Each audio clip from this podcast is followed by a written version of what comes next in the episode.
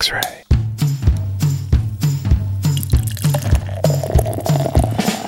Hey, welcome to the Beer Bible podcast. We join you nearly live from the studios of X-Ray FM here in the Falcon Art Building in beautiful North Portland. Hi, Jeff. Hey, Patrick. How you doing? I'm doing good. How you doing? I'm doing well. It's a beautiful fall afternoon. Excited about our in-studio guest today. Yeah, me too. But before I talk about in-studio guests, I'll introduce you, Jeff. You're Jeff Alworth. I am. You still are. Yeah. You've written books. Among those books are The Beer Bible and The Widmer Way. All true. You're a man of facts. I am. So welcome to yourself, Jeff. Thank you. Yeah. You are Patrick Emerson, a professor of economics at Oregon State University. Okay, now I remember. I am also a man of facts. As I got up this morning, I had some doubts. Across from us is Miranda, who's helping produce the podcast today. Hi, Miranda. Thank you for stepping in. Before we get started, we'd like to thank the Pfriem Family Brewers for sponsoring this episode of the Beer Vana podcast. You can find them in Hood River, Oregon, and at pfriembeer.com. That's pfriembeer.com. Indeed. Yeah, I'm waiting for your response. That was pretty good. That was great. Yeah. After you do the reading, you always look at me expectantly, and I have no idea what to say. I'm not sure what you want me to say. Well, I'm always looking to you for approval, Jeff. Oh, I see. Yeah. Well done. Okay. Now I know. Next time I'll do my Hollywood voice. We'd like to thank Pfriem Family Brewers. In a world in which there is no beer. Okay. So today, we're welcoming a special guest into the studio, brewer Jason Barbee. Is that how you pronounce it, Jason? That is, yep. Okay, good. I forgot to ask you before. Just like the doll, you know? Yeah. But not spelled that way. No, not spelled that way. Jeff and I became aware of Jason when he was at Ex Novo, which was making a wonderful English-style ESB, one of my all-time faves, and a dark mild that really caught our attention. Yeah, actually, we drank it was called Stiff Upper Lip, and we drank it on the podcast years ago. So, oh, cool. Yeah. Before he was head brewer there, Jason spent 6 years brewing at Deschutes. In 2016, he co-founded Level Beer with Shane Watterson. Watterson, there's no T there, okay. Who brewed at Deschutes in Laurelwood, and publican Jeff Phillips of Bailey's Tap Room. We're going to talk to Jason about what it's like to try to be a champion of more delicate, balanced, you could say, level beers. Oh, Jeff, your script is beautiful. Thank you. When the world just wants another hazy IPA. All that next, but first, the news.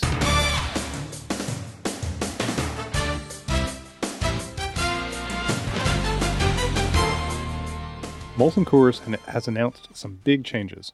The country's second largest beer company will be consolidating office headquarters from 4 to 2 locations and slashing its workforce in an effort to save $150 million. Ooh. Yeah. The company will also focus on its craft brands and invest heavily in flavored malt beverages. And also of note, it's changing its name from Miller Coors to Molson Coors. So update your priors. Yeah. I was always confused about this nomenclature, right? Because in Canada, it was known as Molson, I don't know. Anyway. Yeah, and then there's SAB Miller in Europe, which was purchased by ABI, but they had to spin off Miller Coors because of antitrust things. And yeah, the reason I threw this in here was because it's interesting to me that this company that makes a ton of beer is now going to double down on craft. Flavored malt beverages. Mostly flavored malt beverages, I think. And it, to your point yesterday, in our last pod. Which wasn't even yesterday that we recorded that. It was a brain fart. You mentioned that thing of I'm not going to remember the concept where you create a related product. Oh, economies of scope. Economies of scope. Yeah. So Molson Coors is doubling down on economies of scope. Yeah, if you're making alcohol from malted grain, then why not? Yeah, make lots of other things. So it kind of flavor them as you like. Ties in elegantly with our previous podcast. Yeah. Next, we have some obscure but fascinating news about the highly idiosyncratic owner of Yorkshire's Samuel Smith Brewery, Humphrey Smith.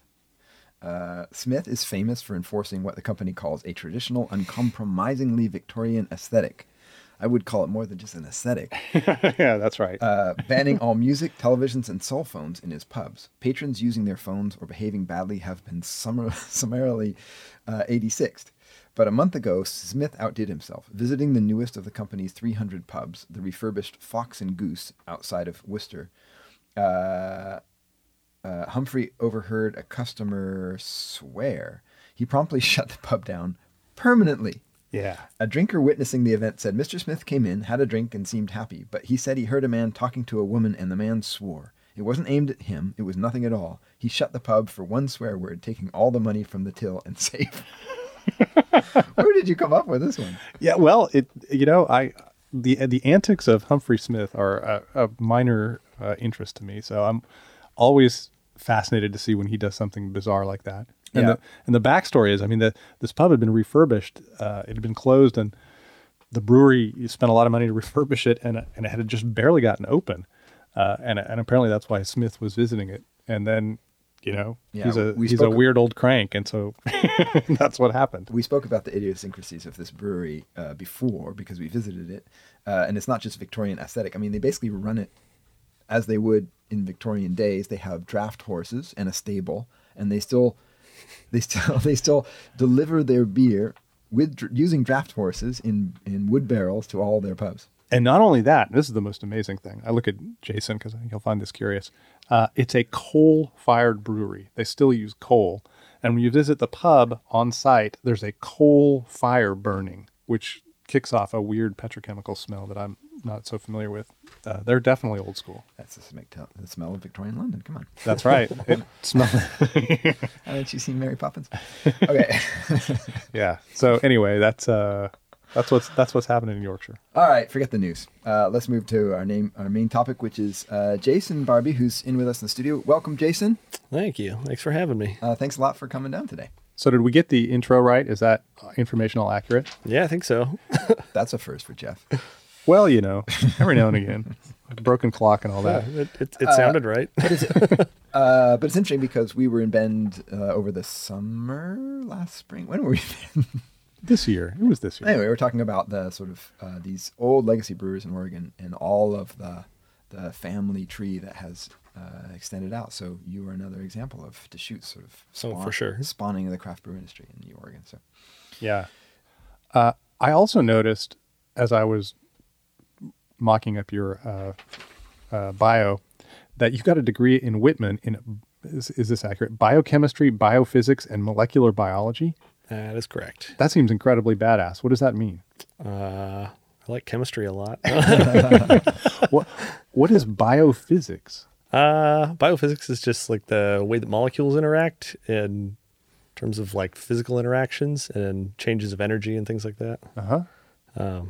It seems like this would be a good precursor to being a brewer. Yeah, biochemistry and mostly biochemistry and organic chemistry were like the two that really, really helped with brewing. Yeah, that's amazing. Did you go straight into brewing after graduating? No, I had no intention of being a brewer. So I got that degree intending to go into medicine. And then I, got out of school, worked in a lab for a little bit, didn't really like doing research. So then I was doing some, helping with some clinical research projects in the OHSU ER.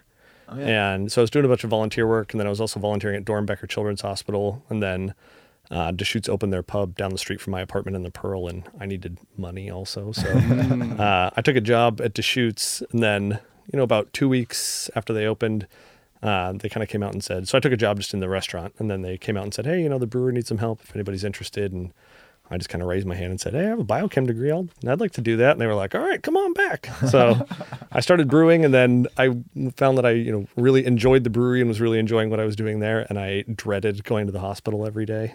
Yeah. So just kind of stuck around there.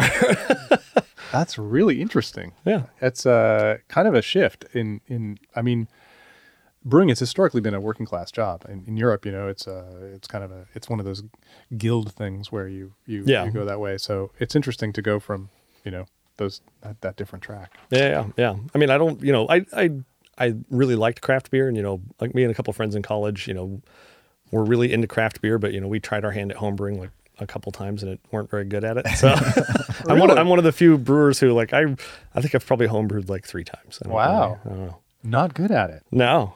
Huh. I mean, I've done it a couple of times since I started brewing professionally, helping friends, and those turn out pretty well. But, you know. But see, I think it's different because like in 93, when we started homebrewing. Yeah, Patrick and I have homebrewed together too, and we're also not good at it, which I now think maybe means that we'd be great commercial brewers. Well, yeah. I was going to say the opposite, which was that you could be a mediocre homebrewer, but still produce beer that was like decent relative to what you saw in the marketplace. But now forget it. I mean. Yeah, that's true. You can't, you can't homebrew this stuff. And that's another reason why I think our homebrew is not so good, because this beer like you make that we put ourselves to that standard is not so good. Yeah, I don't know. There's a moment in which you realize that it's easier just to walk out of the store and buy some beer that's... And it doesn't really cost anymore either. I feel like we started looking at homebrewing. Me and my friends in college is like, oh, we can save some money and, we'll make our own beer. And then we were like, this is a lot of effort for the same cost and a worse product. Exactly. Yeah. I think the cost is marginally lower if you don't... If you count your labor as zero. Yeah. Then it's, but if your time is worth anything, it's ridiculous. Yeah. Yeah. And, we didn't have kegs or anything, so we had to hand bottle everything. Uh-huh. That drives the time factor way, way, way up. Absolutely. Yeah. Patrick, when we started homebrewing, he instantly was way down on bottling little things, and he was like dragging in huge vessels to bottle in because he couldn't be bothered to sterilizing. And it's like, I don't, yep. And he pioneered our transition to kegs. Thank goodness for commercial brewers. Yeah. So it was 6 years at Deschutes, and then you decided to start Level? No, so I went to Ex Novo from Deschutes. Oh, I'm sorry. Yeah, I'm missing a whole chapter. Sorry. No, it's fine. Yeah. Go ahead. No, what were you going to say? I was going to say, at Ex Novo, you were known for some British style. We talked about the ESB and the Dark Mild. So where did that interest come from? That's exactly the question I was going to ask. Yeah, I guess I've always really liked English beers. I think Deschutes definitely had an impact on that with their, like the Bachelor ESB and Bachelor Bitter. Yeah. I always really liked those beers. They're not the most commercially viable things in the world, but they sure taste good. So, it was like, as long as, I think we did a good job with the majority of the spectrum at Ex Novo, and I was really happy with, like the IPAs and stuff we were making, and those kind of paid the bills and then allowed me to do the other things that I really like to do. So, yeah. That seems like a good transition into Level, which is an interesting brewery in that you continue to champion those smaller beers, the beers that are, maybe not quite on trend. You have a, your flagships are a dry hop Saison, a dry hop Pilsner, and an IPA. Mm-hmm. So we've got, two of those examples. Oh yeah. We kind of joke that our IPA like treads the line between strong pale and IPA. Yeah. It's not super IPA-y either, but. Right. So, everybody wants hazy IPAs. Everybody wants, there's a real trend here. And one of the reasons I wanted to have you on the podcast is because there are a lot of people who are interested in smaller, more delicate, more balanced beers. You named your brewery Level, which I think is sort of a sly nod to that kind of brewing. Mm-hmm. But you're also a brewery. You also have to stay in business. You have bills to pay, and you want to you want to make money. And so I'm interested how you do that. I mean, consequently, we make the hazy. I mean, we make the whole spectrum. But I guess we try to look at our tap list and try to keep a healthy balance between the things that we really want to make and the things that the consumers really want. Because, obviously, like you said, we are a business. We need to make money. We need to make sure that we're keeping our customers happy. Which, I also think part of that is making a diversity of styles makes it more interesting to come to the brewery and come and try the beers. Mm-hmm. I don't think that I'm the only one out there who doesn't want to just drink, big boozy IPAs all the time. I'm always a little disappointed if I go to a beer bar or something and, 2/3 of the taps are IPAs and then there's a handful of double IPAs and like two barrel aged things. Right. And then there's like one either lager or pale ale or something like that. And I'm like, well, I guess I'm getting that beer, Yeah. So, we definitely, we do have a lot of hoppy options, and I think that a lot of people kind of misinterpret that we don't like IPAs or don't like hoppy beers. We really like hops a lot and we really like hoppy beers. We just prefer to use a little gentler touch. you know, we kind of, you know, we've joked that we're trying to make pale ale cool again. Mm-hmm. And we're like, yeah, you know, like I really like hops and I really like hop flavor and hop aroma. I just don't need to get like beat in the face with them, you know? Right. Yeah. And I like malt too, and that's okay. You know? Yeah. We have some of your beers here, and we should crack one of the pails. I think that's a good one. Since we're talking about pale, why don't we start with a pale? Sure. We just start drinking beer. This is pixelated pale. Yeah. What should I know about it? So it's, I find it kind of funny that, you know, people think of it as more old school of a malt bill now. And we're like, oh, this is like what pale ale was, you know, really not that long ago. But it does have a little bit of crystal malt in it, which has become like a bit of a faux pas. But, yeah, so it's a Citra Mosaic pale ale. Yeah. I mean, you know, it's just Citra and Mosaic. It's kind of a burnt orange color. Uh-huh. So it does have, you know, a little more color to it.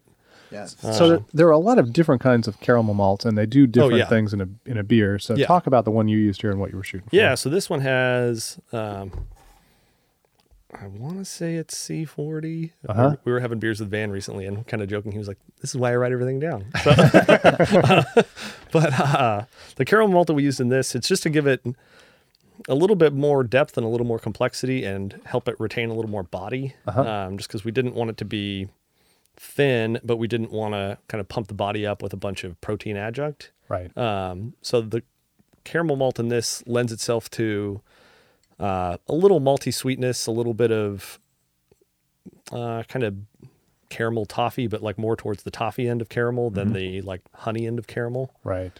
And we just thought that played nicely, particularly with the Mosaics. Just being a bit of like a bolder, danker hop, having a little bit of that kind of toffee character. Yeah. Works well. Yeah, it has a bit of a new school, old school feel to it, right? It does seem to me like the pale ale got stuck in this kind of cul-de-sac for a while where, that's really good. You know, the classic American craft beer, Sierra Nevada Pale, it's a heavily... you know, it's got a lot of caramel malts, and it's got this really fixed recipe. And so, you know, their neutral yeast, the hopping, which now seems kind of restrained compared to, you know, the balance point being much more towards the malt than the hops for modern palates. And one of the things that I liked about the pails that you were making when you opened and I think it evolved was bringing in the sessionability of a pale ale with the modern presentation of the juiciness. Like everybody, including me, loves that, loves the way the hops, American hops really, you know, are super juicy and have all that wonderful intensity. Yeah.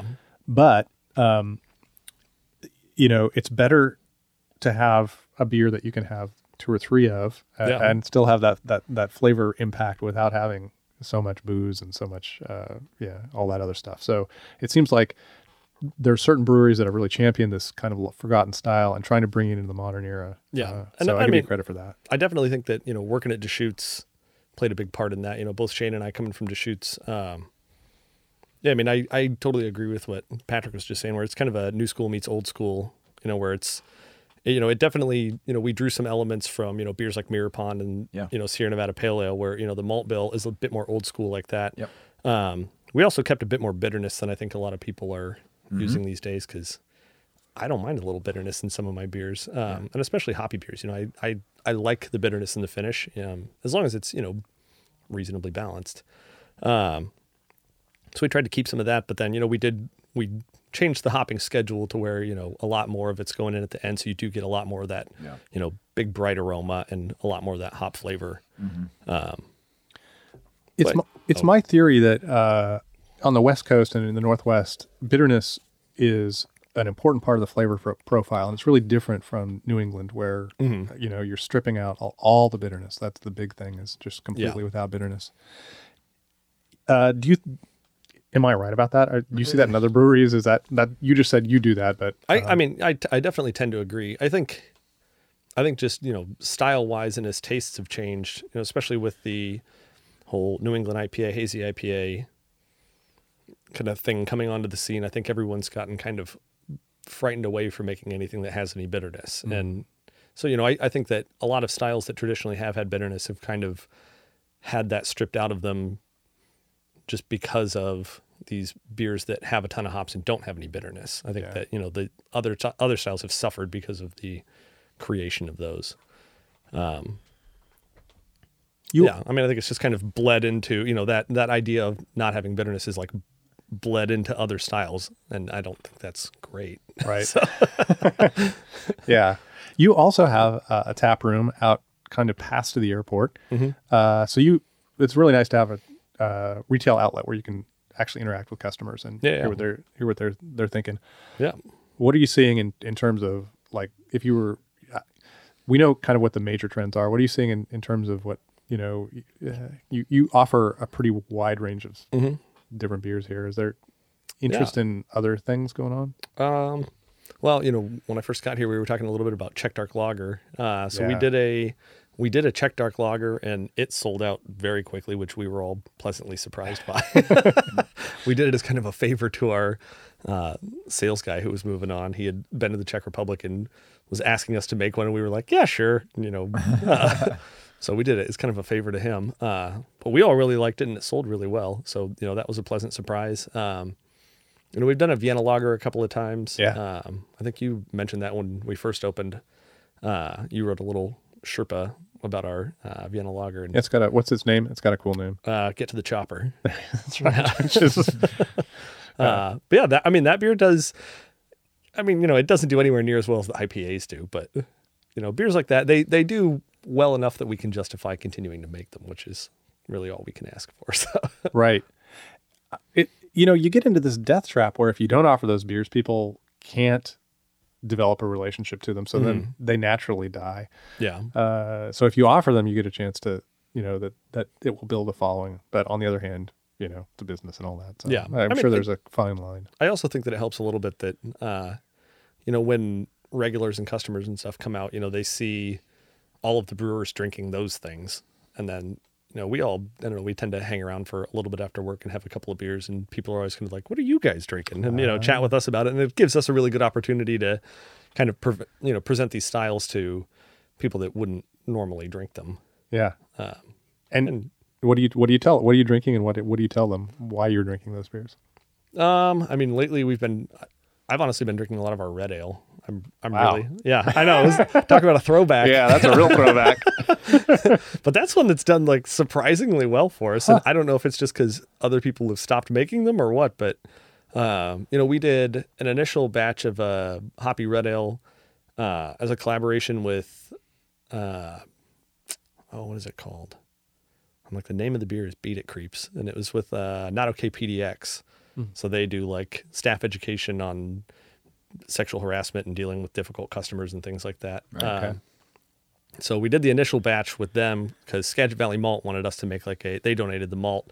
They wanted us to make, you know, something more malt forward, but still, you know, commercially viable. Right. So we were like, oh, Hoppy Red Ale, that'll be good. And then it did really well. So we brewed another batch of Hoppy Red Ale, and, you know, it's again, I think that, you know, people are kind of slowly starting to come back to the idea of having, you know, hops with some malt character. Right. Because the two, you know, done right, they can play really nicely together. Yeah. And especially, so our listeners know, you might not know, our previous producer got really into craft malt, and he left X-Ray to go to Valley Malt in Massachusetts to become a craft malter. Cool. And I think we're seeing, you know, that's driving this new interest in malt profiles for brewers. And that's cool that you know, use Skagit Valley. Yeah, Skagit's great. Yeah.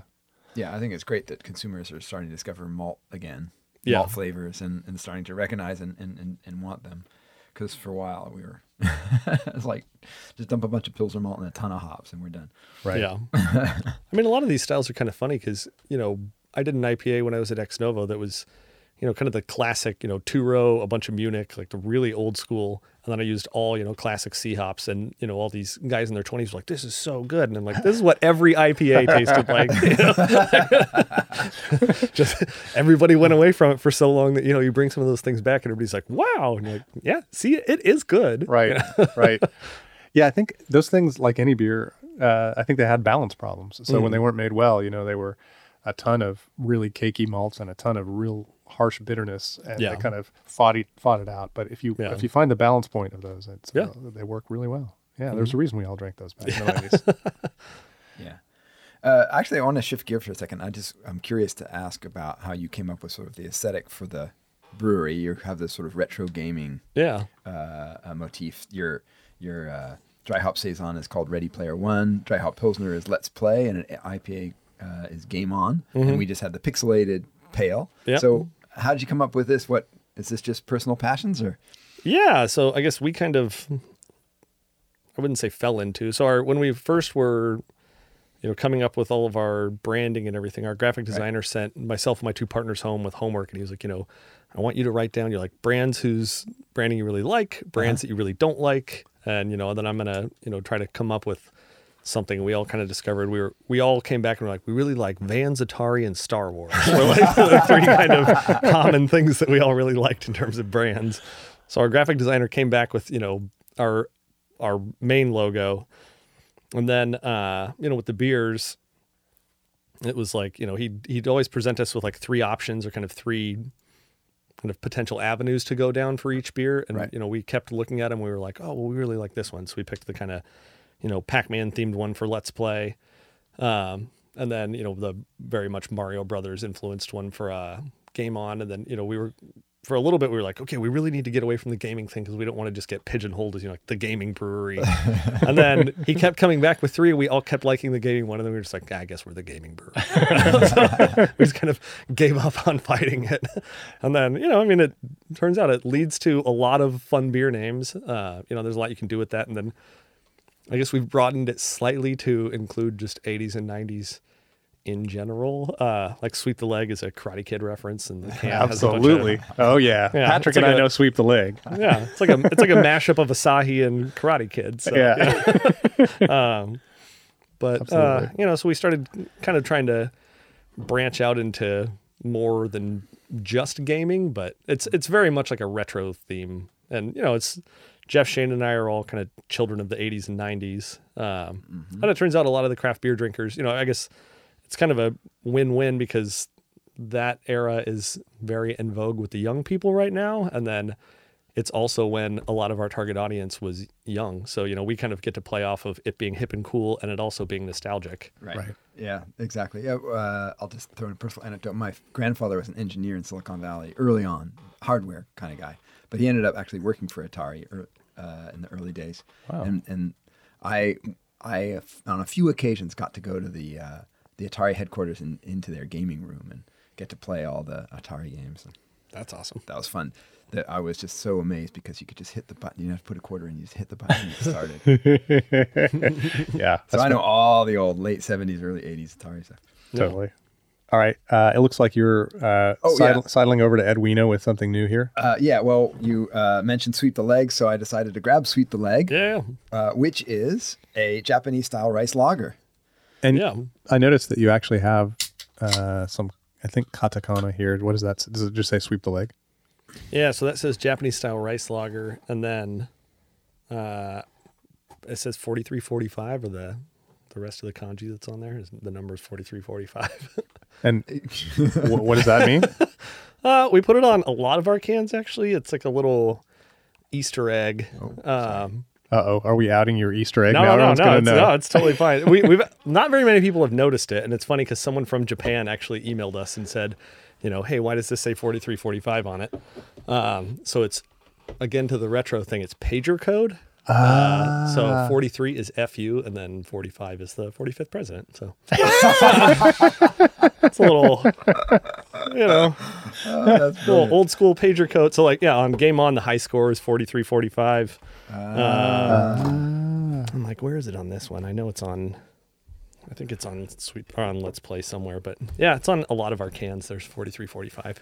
That's very clever. Now we know to look somewhere. Well, now that you've added it, the ATF's all of a sudden going to deny your labels now. Oh, it turns out the TTB really likes all of our labels. Oh, really? all the one. Yeah, it's funny because they have lots of problems with lots of our labels, but the ones that have been directly mocking Trump, so Stable Genius and Extremely Stable Genius, and we did one other one. I don't remember which one, but. Those ones have come back with no feedback. They've just gotten right through. Wow. Like when we first submitted Stable Genius, we were like, no way. You know, on the can it says, you know, like billions and billions and billions of hops and stuff like that. and we were like, there's no way they're going to let us say this. And like, it just went right through. They were like, yeah, great, approved. And we were like, oh, okay. So apparently whoever looked travelers. At that, yeah. they understood that was not to be taken literally. Well, they got furloughed for a while, so they were probably just kind of mad, but yeah. There you go. Yeah, so you know that all of the labels like that have another case of the deep state working against our president. Right? Yeah, I guess so. Yeah. Yep. They're everywhere. So this is a Japanese style lager. It's light and bright. I'm not tasting beer because of health issues right now, so I'm smelling beers. And this has a wonderful, very lagery. It's very. Yeah. That's the thing. It's got, you know, we always talk about lager yeast not being neutral and not contributing much, but just in the nose, it's very clear this is a lager. Like there's lager yeast contributes a lot. Yeah, I think lager yeast just, you know, I think people are so used to yeast being really estery and producing a lot of esters and that being like the character they expect. And lager yeasts, I think, make a lot of really interesting sulfur compounds. They just kind of get forgotten. A lot. But I mean, lager yeasts really do have like a distinct identity. They do, and this one, if you buy a sweep the leg and put your nose in it, you'll smell lager yeast. So I'm pretty ignorant. So can you tell me how you use rice in this? So we use, I guess there's lots of different ways people can use rice, but we don't have a rice cooker. Mm-hmm. So rice has a different gelatinization point than barley does. So we have to buy pre-gelatinized, which we buy, you know, we experimented with a bunch of different products. So we tried a bunch of flaked products and a bunch of other pre-gelatinized things, and we found that we like the torrefied jasmine rice. Okay. All right. So we go torrefied jasmine rice is our rice of choice. And then we, you know, this started out as just a pilot batch that we did where, you know, we were like, oh, you know, we could make like a, you know, Japanese style rice lager just to make something like super crushable. But we used a tiny bit of Motueka, which is a New Zealand hop. We were like, oh, you know, it'd be nice to have like a really light drinkable lager with just like a hint of hops in it. And it's very light on the hopping, but it's super flavorful. Yeah. So there's a little bit of Motueka, and then we started adding in the latest batch, in the latest couple batches, we added a little bit of Sabro, which gives a little bit of coconut. So we're like, oh, you know, a little faint hint of tropical fruit and coconut seemed like a good idea in a Japanese rice lager. Oh, that's fantastic. Yeah. So I love that. As a fan of the 80s also, I have to say that your use of the Cobra Kai. The Cobra on here, no mercy. It's very nice. Now for the launch party of this, we did it at the Nerd Out, and we watched Karate Kid. Of course. A classic. Paint on. Very dated in an amusing way. Yeah. It turns out everyone in the bar, when he said, sweep the leg, Johnny, everybody was like, yeah, and held their beers up and cheered, and we were like, hey, look, it's working. So, totally. Yeah, I feel like mostly most of our names and stuff are just us trying to amuse each other, and then we just hope that other people like it too, which seems to be working. And it also works so well with the brand because they're on point with the brand. And you don't have to invent weird names. Many other breweries in this, because of the trademark issue, are in the position of having to come up with bizarre names that don't mean anything. Yeah. And nobody can even remember what they are. So you kind of cleverly stumbled onto a way to have names that are meaningful to the brand that probably also easily pass trademark. No one has Sweep the Leg, probably. That's one of those ones that, it's free. What do you know? Yeah. And, you know, I mean, it makes it, you know, even... Exactly what you're saying is true. Same thing with coming up with the name Level. You know, our actual LLC isn't Level. It's like a DBA because, you know, we needed to incorporate before we could come up with a name for the brewery. But we had kind of a list of criteria.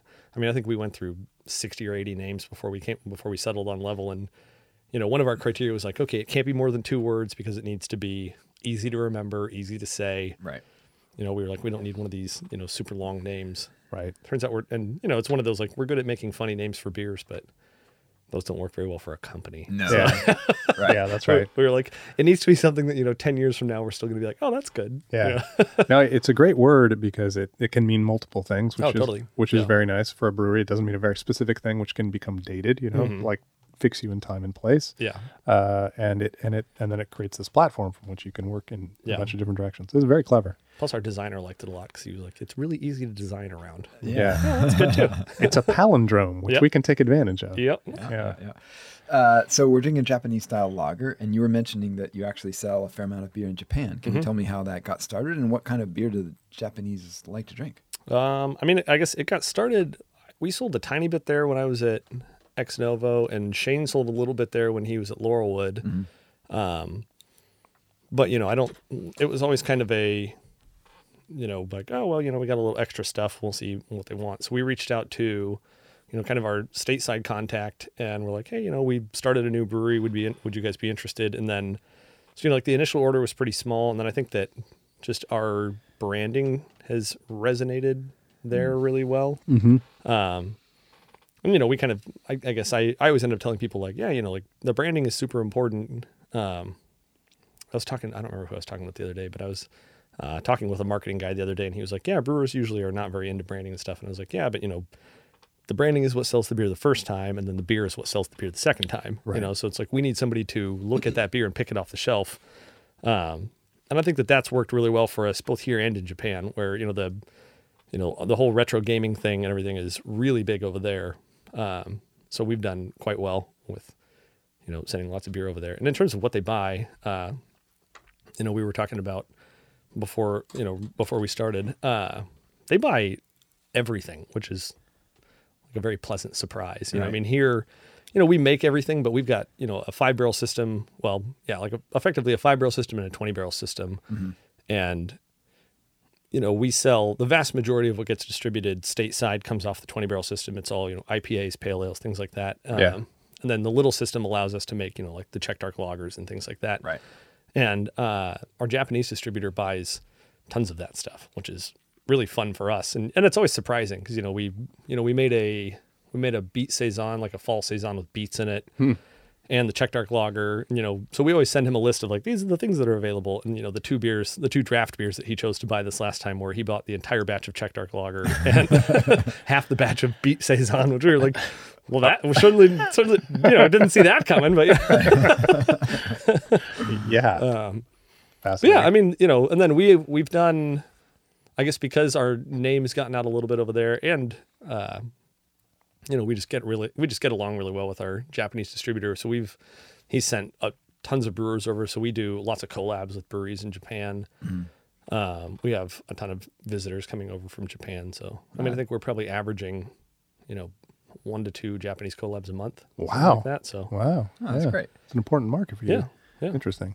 All right. So we have to take a moment to do some business here. So before we go any further, we'd like to thank Pfriem Family Brewers for sponsoring the Beervana podcast. Pfriem has a new slate of beers coming out soon, including La Mure, a blend of fresh Oregon fruits left to mingle with this white wine barrel-aged ale. Aromas of blackberry pie and limoncello with notes of acai and white pepper provide a little mixing and mingling goes a long way. Prove a little mixing and mingling goes a long way. Oof. And Juicy IPA. Pfriem's West Coast spin on the trend that started in New England. Juicy IPA features big, fruity aromas of peach and starfruit and jammy notes of orange sherbet, papaya, and white grape. Well done. Yeah. Now back to regular scheduled programming. Yeah, no. How much do you export to Japan? It varies month to month. I'd say we probably average... so they buy 20-liter kegs, and so we, probably average 30 or 40 20-liter kegs and 150 cases of packaged stuff a month, something like that. Wow, that's amazing. So, yeah. I know that American craft brewers are trying to find export markets that work, but that's substantial. Yeah, that's pretty cool. We've kind of stumbled into a couple where, Japan was the one that we really sought out, and then, through just like friends in the industry, we sent beer to China, the Netherlands, and I think we're about to send our first shipment to Australia. So, wow, cool. Yeah, that's gotta give ourselves excuses to go fun places. Yeah. Right. That's a cool thing. All right, I'm going to open another beer, and this is one you brought in a crowler. Yeah. This is the retro haze. So you're not immune to market pressures. It's not hazy, though. it's retro. All right. It's like one of those things where you put IPA on it. It's not an IPA. You put haze on there, and it's the retro. If you deconstruct the word, then you actually see what's going on there. Yeah. If I'm being truthful, we tried a different hazy yeast in this, and then it just fell bright. So we were like, oops. There you go. So then we were like, all right, well, how do we sell this? And we were like, well, it's got all the... There's nothing wrong with bright beer. Oh, I know. But we were kind of like, yeah, it's got all the hop character of a hazy IPA, but, you know, but it's, you know... So then we kind of decided to play that up a little bit. We're like, that's why it's retros, because it's bright. Right. That's right, yeah. So... It's got a tiny bit of haze in it, but yeah. If a beer is juicy as a hazy IPA, but does not have the haze... Are you finding that people like them as well, or does that haze really? They don't like them as well. They need the haze. Yeah, they like the haze. The visual cue is important, huh? Yeah, yeah. And this one, you know, it's dry. Yeah. So we called it a session hazy. Yeah. I mean, it's like it smells really good. The hopping of a hazy. It tastes really good too. Just sit over here and smell this for a minute. Yeah. I guess I would say our hazies in general we're not at the same hopping pound per barrel as a lot of other people are. We've just kind of found that if we go too heavy with the dry hop, you get this kind of crushed vitamin, like raw hop character, where the beers smell amazing, and then as soon as you taste them, they all taste the same, and I just don't really care for that. And we found that, you know, we can get an aroma that we're really happy with, but also have a beer that we think tastes really good if we keep it a bit more restrained. So we tend to go a little lighter on the hopping than is kind of industry standard right now, I would say, for those styles of beer. But you get a pretty saturated flavor, but then it's a bit dry, so it finishes on your mouth really clean, and crisp. Yeah. So it's really nice. You're just like immediately ready for another blast, right? Yeah, we kind of stumbled into this. I mean, we've been calling them session hazies, but kind of the low ABV. You know, it's the same kind of. I would say conceptually, it's the same as a hazy IPA. In terms of like hopping and grain bill and stuff, but we just use, you know, like I was just saying, we tone the hops down a bit because we think we can get a better structure using less than if we just go for it. So, you know, we've been kind of playing with that a little bit. And then I guess we've played with a couple other hopping things that we think have really made it so that the finish on the beer is really nice. Because that was the thing that we were struggling with the most with the hazy IPAs was just, you know, like I was just saying, they smell great. The initial taste is pretty good. And then just the finish on them it just falls apart. Yeah. And that's because for your palate, they're too sweet?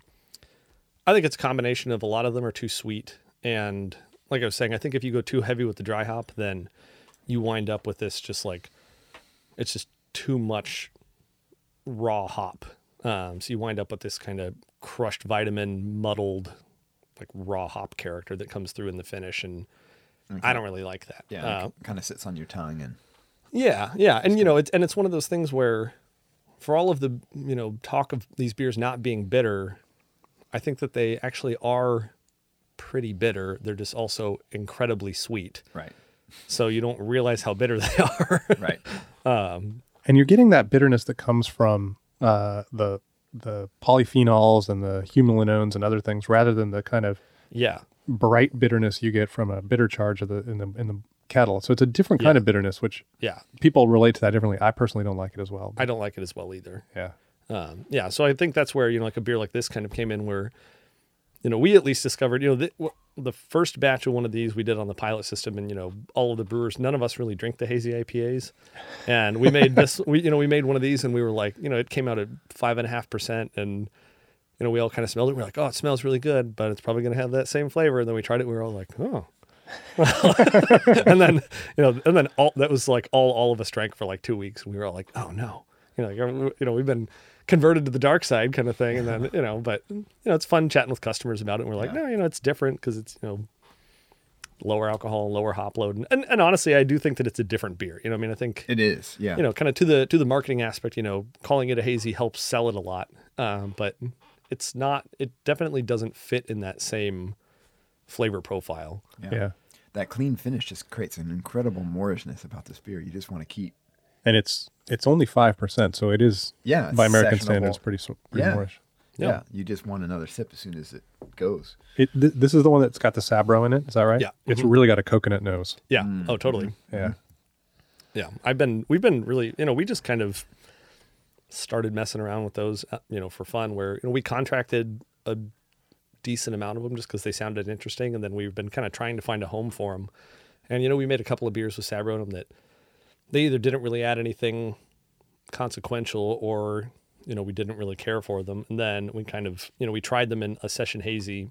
Mm-hmm. And I think the first one we did was like Citra Sabro, something like that. And we were like, oh, using them in the way that we used them in that, we were like, oh, you just get this really nice, like coconut note at the finish. And, it plays really nicely with citrus and things like that. So, we're big fans of Strata. So we use a lot of Strata hops. Mm-hmm. Oh, yeah. If memory serves, this is a Citra Strata Sabro. Okay. Mm-hmm. Yeah. So, we when we did our Bend tour for the podcast, we went to Crux and they had an all Sabro beer, mm-hmm. and it was intense and weird and not super pleasant as a solo hop. Yeah. And then we went to Deschutes and they had one that was Sabro and Citra, mm-hmm. and it worked really well together. So yeah. I think those two hops for some reason are like they're born to be paired together. We've played with it with. A couple New Zealand hops and a couple other things also that we've mostly what we found with the Sabro is, you just can't use very much. Yeah. It's like, I don't know, a light hand with Sabro, and turns out it's great at playing second fiddle. Yeah. So. Okay. That's good to know. I mean, with whenever they release these new hops, there's a lag time as brewers are trying to figure out how to use them. Oh, for sure. Are they whirlpool hop? Are they dry hop? What, where are we going to put these? Yeah. Can they go alone? How? Yeah. Yeah, all that stuff. I mean, we got in pretty early with Strata too. I mean, we were kind of joking. I think, we contracted like 4% of the world's Strata hop or something like that a year or two ago, which, was not very many hops, but it was still, for the amount of Strata there was, it was like, we contracted a ton. Right. It was a hop that we, Shane and I have been doing this long enough that, we went and, we were smelling new hops, and the guys at Indie Hops were like, yeah, we got this new hop that we're really excited about. And, when we first smelled it, we were instantly just like, that's going in a Pilsner. And so that's Let's Play. So Let's Play is our, Strata dry hop Pilsner. Right? Yeah. And that's been a beer that you have, you launched the brewery, you had Let's Play. Strata. Yeah, Ready Player One was the first beer that we had in cans. Okay. Yeah. But you've been fans of Pilsners since the start, and lagers. Yeah, you've been real champions for that. And mm-hmm. I assume that means you're selling them. Yeah. I mean, Let's Play sells great. I mean, realistically, the only reason that we started with Dry Hop Saison was we wanted to make Dry Hop Pilsner, but we were worried that Pilsner was going to take too long. Uh-huh. So we were like, all right, well, what's in the same vein, but faster. Right. So we settled on Dry Hop Saison, and then, so we were doing dry hop Pilsner and draft, and then it was doing so well in draft and everybody liked it so much that we were like, all right, well, we'll just can this one too. So excellent. It's so exciting to me. Portland weirdly sells a ton of Pilsner. Like you, mm-hmm. so many breweries that are known for their IPAs and hoppy beers are selling, quite a bit of Pilsner. I mean, mm-hmm. Pfriem sells Pilsner, Breakside sells Pilsner, these breweries that are not known necessarily as lager breweries are selling a lot of Pilsner. So I've joked it's our secret power. So I'm glad to hear you. Oh yeah. I mean, we sell a lot of Pilsner, and we've done German Pilsners and Czech Pilsners. We sell, and it's nice because that also just allows us to keep lager yeast going. Right. So, right. It's nice to just be able to keep making lagers, and we don't always sell a ton of them, but they sell well enough to be viable. So it's great. Yeah. And you don't only sell session beers and IPAs. You also do some pretty interesting projects. And you brought a bottle of one of these. Yeah. Which is called Level 2. And talk about this beer. Yeah, sure. So we did that one for our second anniversary. Shutterstock. Yeah. So I like the label. You got to read the description for the label to really make sense. But, okay. We were trying to make... So the label... We did pay for the image. It's a Shutterstock image, but we told our graphic designer to leave all the Shutterstock on there because we wanted to make it look like as campy as possible. So we chose what we thought looked like a really hoity-toity picture and then left all the Shutterstock stuff. So I'll read the label. It says Bière Noire, Ale spontaneously fermented in oak barrels on Pinot Noir grapes, brewed for our second anniversary. We spent all our budget on ingredients and couldn't afford to buy this image. Classy AF. Level up. Yeah. So, love it. Yeah, so the image is just a guy drinking like a really snooty looking hipster guy. Yeah, hipster guy. Yeah, he looks drinking a cup of coffee in the library. Reading a book, yeah, drinking a cup of coffee. He's like hipster. He sort of also reminds me of like a 70s, like a guy in a leisure suit kind of thing. Yeah. It's very kind of fake version of sophisticated. Yeah. Oh, you have an empty glass? I have another one here. Yeah, I just drank that. All right. Yeah, turns out I'm good at drinking beer. Excellent. Yeah, so this one, we did it for our second anniversary. So we got a bunch of Pinot Noir grapes, and then we put them into former Pinot Noir barrels. And then we came up with a kind of the best we could do for a turbid mash on our pilot system, which being small enough, we could do kind of a pseudo turbid mash. Mm-hmm. So we did that, and then we just pumped wort directly into the barrel and let it ferment with whatever yeast and bacteria was on the grape skins. Mm-hmm. So we thought that was fun. And it's really cool. Our friend Jason Collar at Solera does fruit fermentations, and it always strikes me as a wonderful way to do wild fermentation that's a little bit less like totally random. Yeah. You know, you're definitely getting yeast in the wort if you put fruit in there with it on the skin. It also gives it a character of terroir because, you know, you're getting that straight out of the vineyards in this case. Yeah. So this one, I don't know, we all kind of joke. We're like, you know, it tastes like rosé. We're like, turns out we all like rosé though. All right. Hey man, everybody likes rosé right now. It's like a sparkling rosé, but. It's interesting. There's a lot of yeast character, but it's really clean. I mean, it's not like barnyardy or any kind of weird. Mm-hmm. How long did you leave it in the barrel? You probably just said that, but I was zoned out. About a year. About a year, so plenty of time for the Brett to express itself. Yeah. That's really good. It smells really good. It smells like a kind of beer that I can't fully do a forensic analysis with my nose, though. So I'm missing something important. Yeah, the grape really shines through, but it's not overwhelming in the really nice sour balance. I think the acid levels came out really nicely where, it's not too acidic, not too lactic. There's, just enough acid to make it kind of pop without being overbearing. And, it finished relatively dry, but I think it still comes through really fruit forward. Yes, definitely. Which, we've noticed that just having cider on tap at the brewery that, you can have, I think depending on how the fruit is fermented, you can have, things that are dry and they lose all their fruit character or really sweet and still taste a lot like fruit, but it's hard to hit that balance where it's reasonably dry, but still tastes like the fruit. Right. And I mean, I'm not going to claim that we did any of that on purpose. We're just happy with how it turned out, but when you make these kinds of beers, you don't do anything on purpose. I mean, like I said, we just shoved grapes in a barrel and put wort in there. So, and then we crossed our fingers, but you have to really, trust nature. Yeah. But, you have a degree in this, so you're apparently a whisperer of these things. I guess. Yeah. It has the aroma it has is not exactly like Brett, but something very wild in there. There's something kind of funky and I don't know what to call it, but there's something really wild in there. I always think it smells a little funkier than it actually tastes. Yeah, I'm not surprised. Tongue, it's very clean. It has a. It has an unusual, the wildness is an unusual, not Brett-like wildness. Yeah. So, I don't know. Oh, that's really good. Yeah. It's kind of fun. I really wish I could taste it. Yeah. Yeah. Soon. Well, we've got, they'll make more. We bought some Grundy's, so we put, we've got a peach and a cherry version of the same process that'll be coming out. Wow, you have Grundy's. That's cool. Yeah. Where'd you find Grundy's? Well, old school Grundy's. That's very cool.